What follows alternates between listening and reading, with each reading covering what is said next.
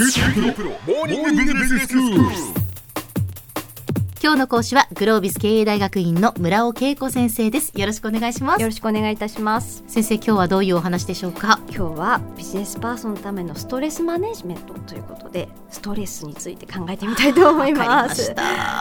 どうでしょう？ストレス。これ感じなかったらいいんですけどね。そうですね。でも何かしらやっぱりストレスっていうのはありますよね、はい、あります。でまあやっぱりそのストレスマネジメントの前にやっぱり自分自身が一体どういったところからストレスを受けてしまうのかとか、うん、まあ、あるいはそもそもストレスって何みたいなところもあのやっぱ人によって全然こう強度が違うんですよね、はい、なのでやっぱこれも、うんと、自分自身のストレスへの耐性だったりとか、うん、まあ、そのところからやっぱ知ることがとても大事です。うん、で、まあ、そもそも何によってストレスを受けるのか、まあ、いわゆるストレッサーってこう言うんですねストレスをかける人とか物のことを。で人によっては、まあ、人間である場合が非常に多かったりとかするわけですが、なんかあるいは自分で決めた自分のルールだったりとか、なんかそういったものも実はストレスになっちゃってることがあったりとか。まあ、いろんなパターンがあるので、うん、まあ、自分自身は一体何によってストレスを受けているのかということの,、まあその要素そのものを、はい、あのまず自分ですごく理解することが大事なんですよね。うん、で当然あのストレスを受ける人をこう理解したとしても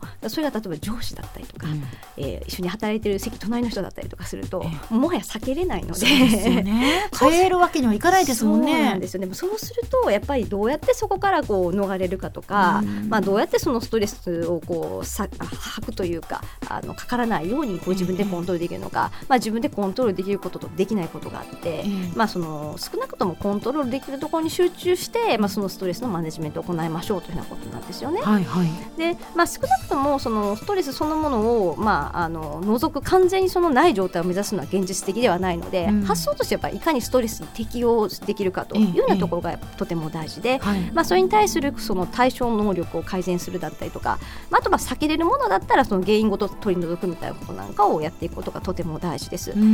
であとはそのやっぱり本当にストレスかかってちょっとずつちょっとずつねストレスの,、えー、の体制を広げていくこと自体も実はとても大事なことなんですが一気にガーンとかかると、はい、それこそちょっとメンタルにきちゃうとかってことになっちゃいますんで、ね。えまあ、ちょっとずつちょっとずつそのストレスをかけれる範囲を広げていくのは、まあ、それはそれで大事な能力なのでやっていく必要があるんですが、はいはい、まあ、あとはやっぱり自分の正常なそのどの範囲までが許容範囲でどこを超えるとまずくなるのかっていうそのおかしくなる時のパターンを理解するっていうことはとても大事です。それこそ、まあ、女性だとあの化粧が乗らなくなってきました、はい、もう一つストレスがかかってるかもしれないし。あるいはなんかやっぱり眠りが浅くってすごい寝てるはずなのに朝起きた時にしんどいのが続くとかあるいは多分ストレスのせいみたいなことがあったりとかするわけですが、意外とこう他人から指摘されて分かることなんかも多いです。ため息多いよね最近とか。栄養ドリンク飲む回数増えてるよねとか、自分では気づかない無意識ですよね、はい、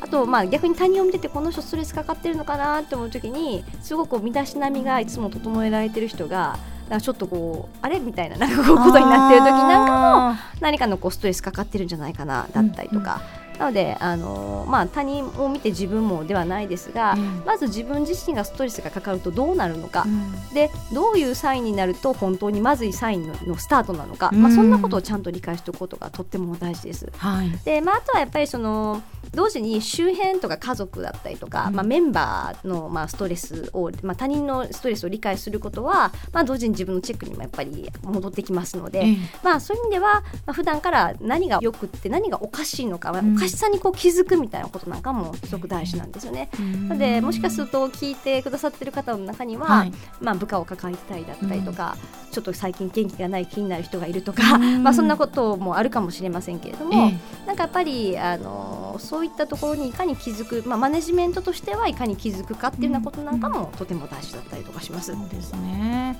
やっぱりちょっとね表情が違うなとか、うん、いつもと何かこう明るさみたいなのがね、ね、いつもに比べてないなとかね。そうなんです。やっぱ人間って感じる生き物なので、ええ、なんでやっぱりあのその感じる能力がある人がやっぱそういうのに気づくことができるんですよね。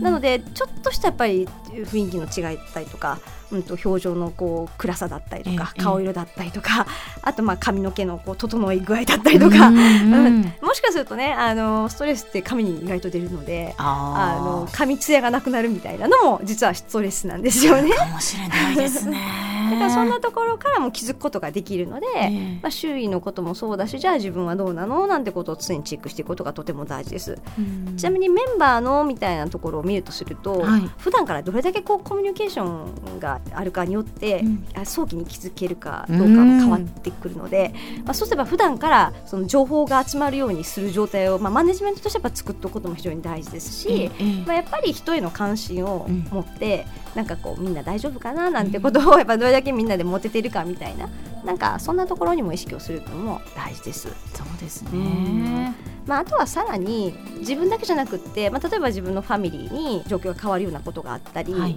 子供が生まれてええ。夜泣きしてますみたいな、うん。ちょっとおのずと睡眠が浅くなっちゃいますみたいな話だったりとか、はいはい。なんかやっぱそういったプライベートのライフイベントがあった時なんかも、ええ。まあ、少し違ったストレスのかかり方をするので。まあ、もちろんすごくハッピー子供が生まれたりとかするとええハッピーなことなんですが、はい。でもやっぱり慣れない子育てにこうすごくあの頑張りすぎちゃって、うん。で旦那さんも奥さんも両方ともなんかこうおろおろしちゃってで自分が気づかないうちになんかこうストレスかかっちゃってるってこともやっぱこれよくあることなんですよね。なるほど。まあねあのそれで奥さんがこう大変ででその奥さんのフォローしようと思って旦那さんもはい。大変になってそうっていうなんですよ。まあ、そういうこともあるでしょうからそう。ね。でも日々すごく忙しくて充実感もあるから、ええ。まさにまさかストレスって言ってストレスとは感じてないので、うん。でもそれは実はあえて言葉にするとストレスだったりとかするんですが、うん。でもなんかやっぱそういう意味でも自分自身も騙されちゃってて分かんないってこともあるので。ままあ、やっぱりいかんせん無理をしちゃだめでしょうし、かやっぱちょっとした自分のこう変化に注目する、それからまあ周辺の人についても注目する。そんなことが本当に大事な部分なんだと思います。そうですね、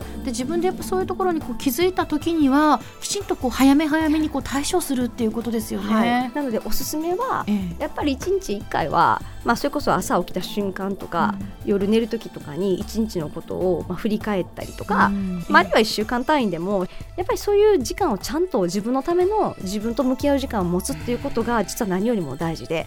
やっぱこの時間はぜひとも取ってみられるといいんじゃないかなとは思います。はいでは先生今日のまとめをお願いします。はい、えーまあ、ストレスってまあね本当はかかりたくないわけですが、うんでもやっぱりそれに耐えていくこともすごく一つの大事な成長なので、まあ、まずは自分の正常をちゃんと理解をしてで正常を理解しとかないと異常検知はできないので、まあ、そんなところからスタートをしてみてはいかがでしょうか？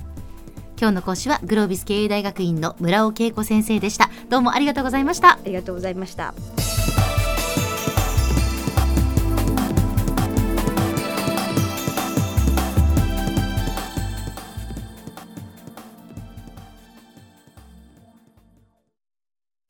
QT PRO は通信ネットワーク、セキュリティ、クラウドなど QT ネットがお届けする ICT サービスです